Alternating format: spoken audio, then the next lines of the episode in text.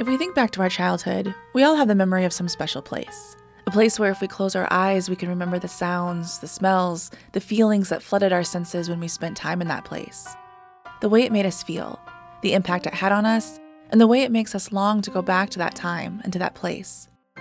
For Mark Hackworth, that time is the 1950s and 60s, and that place is the historic Grand Theater. Join me as we go back in time to relive the beauty of the Grand through Mark's eyes and memories. This is Behind the Bricks Stories from the Inside. I'm your host, Stephanie Young.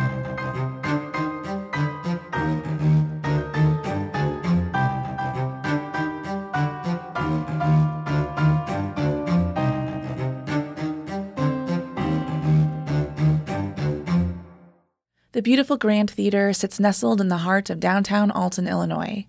The building itself dates back to 1898 when it was originally built as a carriage factory. The bricks that make up the theater came straight from the kilns of the Alton Brick Company. Rumor has it the walls went up so fast that the bricks were still warm. In 1909, the carriage company closed and the building was remodeled to become the Biograph Theater, with the second floor serving as a doctor's office. In 1920, a contest was held to rename the theater, and it became the Grand Theater, the largest theater in Alton. The Grand officially opened on December 4th, 1920, serving the Alton community for over 50 years until it closed its doors in 1977. Looking at the building today, it's hard to imagine that this empty, seemingly forgotten, and abandoned theater once played host to Hollywood's biggest moving pictures, to traveling vaudeville shows, to beauty pageants, and even to Bob Hope and the MGM Lion.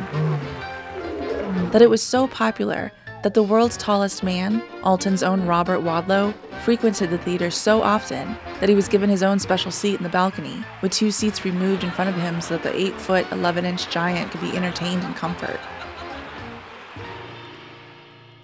For me, it's hard to imagine the life, energy, and entertainment that took place inside these worn brick walls. But it's not hard to imagine for Mark Hackworth. For Mark, the sights, sounds, and smells of the Grand Theater are still there, are still alive inside, just waiting to be remembered and to be brought back to life.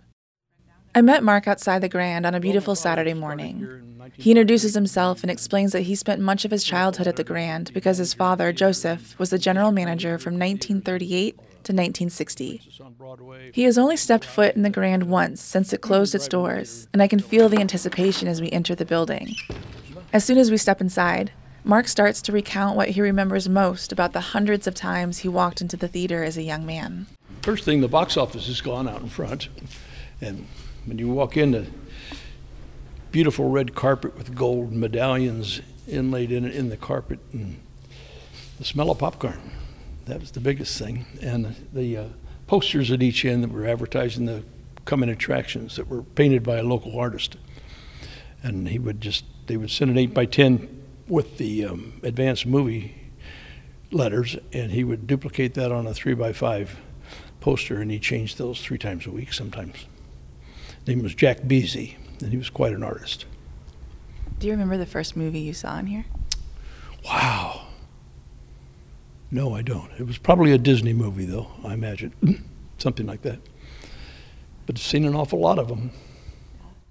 Once inside, we make a slow loop around the theater. There's a thousand and one seats in the theater.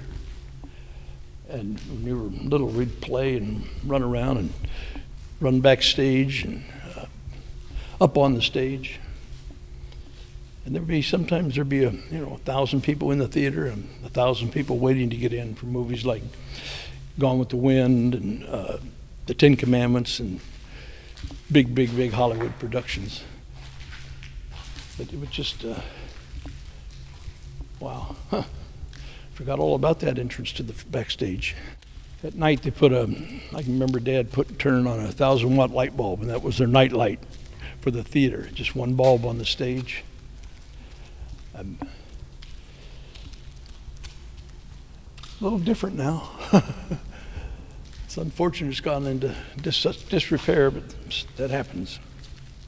I asked Mark about the different types of entertainment that the Grand hosted throughout the years. Oh, they used to have uh, vaudeville acts before the movies, uh, Miss Alton contests, uh, big pushes for uh, uh, war bonds during the Second World War. They'd have entertainers. Uh, they'd have traveling entertainers come through. Um, Bob Hope came through once. I was too young to, I didn't see him.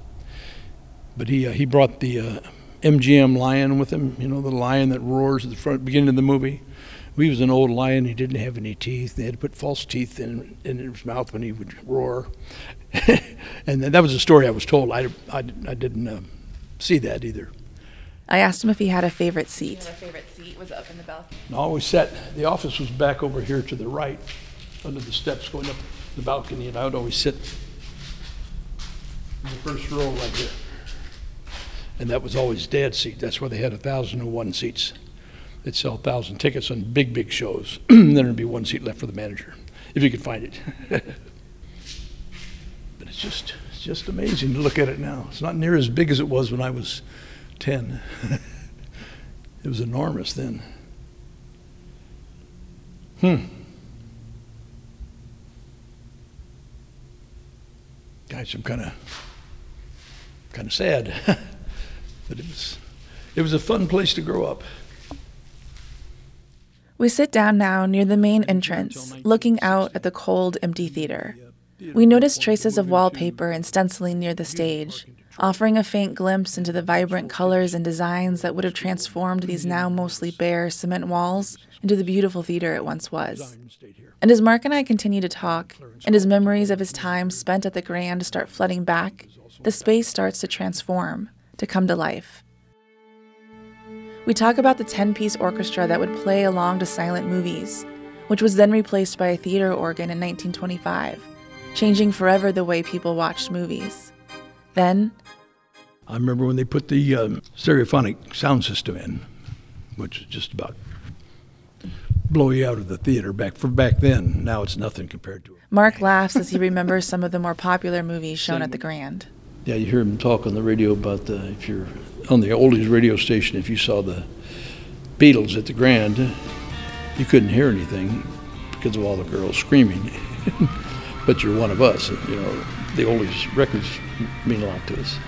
And I remember being here the first time they showed the first Beatles movie, and it was crazy that you didn't hear a thing. You screamed for an hour and a half. Same when Elvis Presley made his first movie. Me Tender, yeah. Yeah, he came on the screen. He was way back in the background. Uh, I don't know if he was plowing in a field or walking a horse, but you, you could just hardly see a speck of him. And as soon as they came up on the screen, the girls knew where he was. That was him. He just started screaming and yelling. You didn't hear anything after that.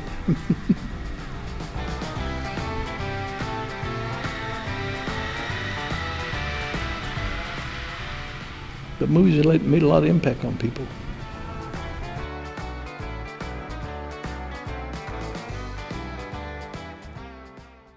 I asked Mark what some of his fondest memories of the Grand are. Well, like I said, I said earlier about the, the posters, I used to st- sit in the backstage and watch Jack Beasley just look at an eight by eight and a half by eleven picture of a poster and just freehand paint it on a three by five foot thing. That was that was really cool.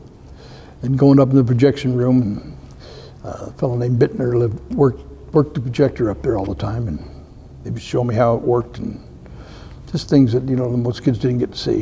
You know, gosh, just lots of things. My brother popped popcorn in the back, and he would uh, tell the girls, he said, "Well, just come on by the side door on Third Street and knock on the door, and I'll give you some popcorn." So, pretty good way of meeting chicks, I guess.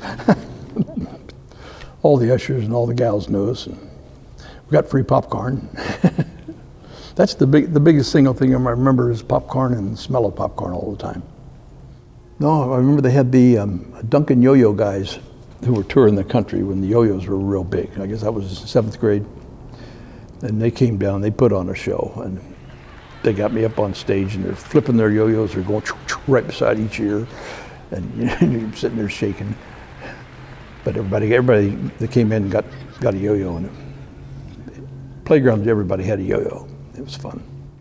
They had the uh, first air-conditioned theater in town. It was a, uh, they called evaporative coolers on the roof. Water would go down through a filter, and a fan would pull the air through it, and it would cool it down several degrees. So it was pleasant but humid inside the theater.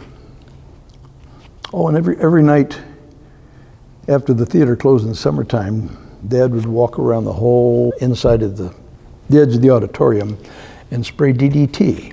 That's what they used to control the flies back then. And gosh, it's totally prohibited now. But I can remember him walking around with a big green tank every night before they locked up. I ask Mark what he hopes for in regard to the Grand's future. Oh yeah, I'd like to. I'd like to see it preserved or something. You know, um, dinner theater, maybe Alton Little Theater, uh, a place for school plays. I know it's unbelievably expensive to fix a building like this to turn it into a theater again, but um, I'd like to like to see him do something with it. So for now, the Grand Theater sits empty along a bumpy brick street in the heart of Alton. Its future yet to be determined, but its past kept alive by the memories of Mark and all those who laughed, cried, performed, and were entertained inside its brick walls. Memories that are just waiting to be rediscovered.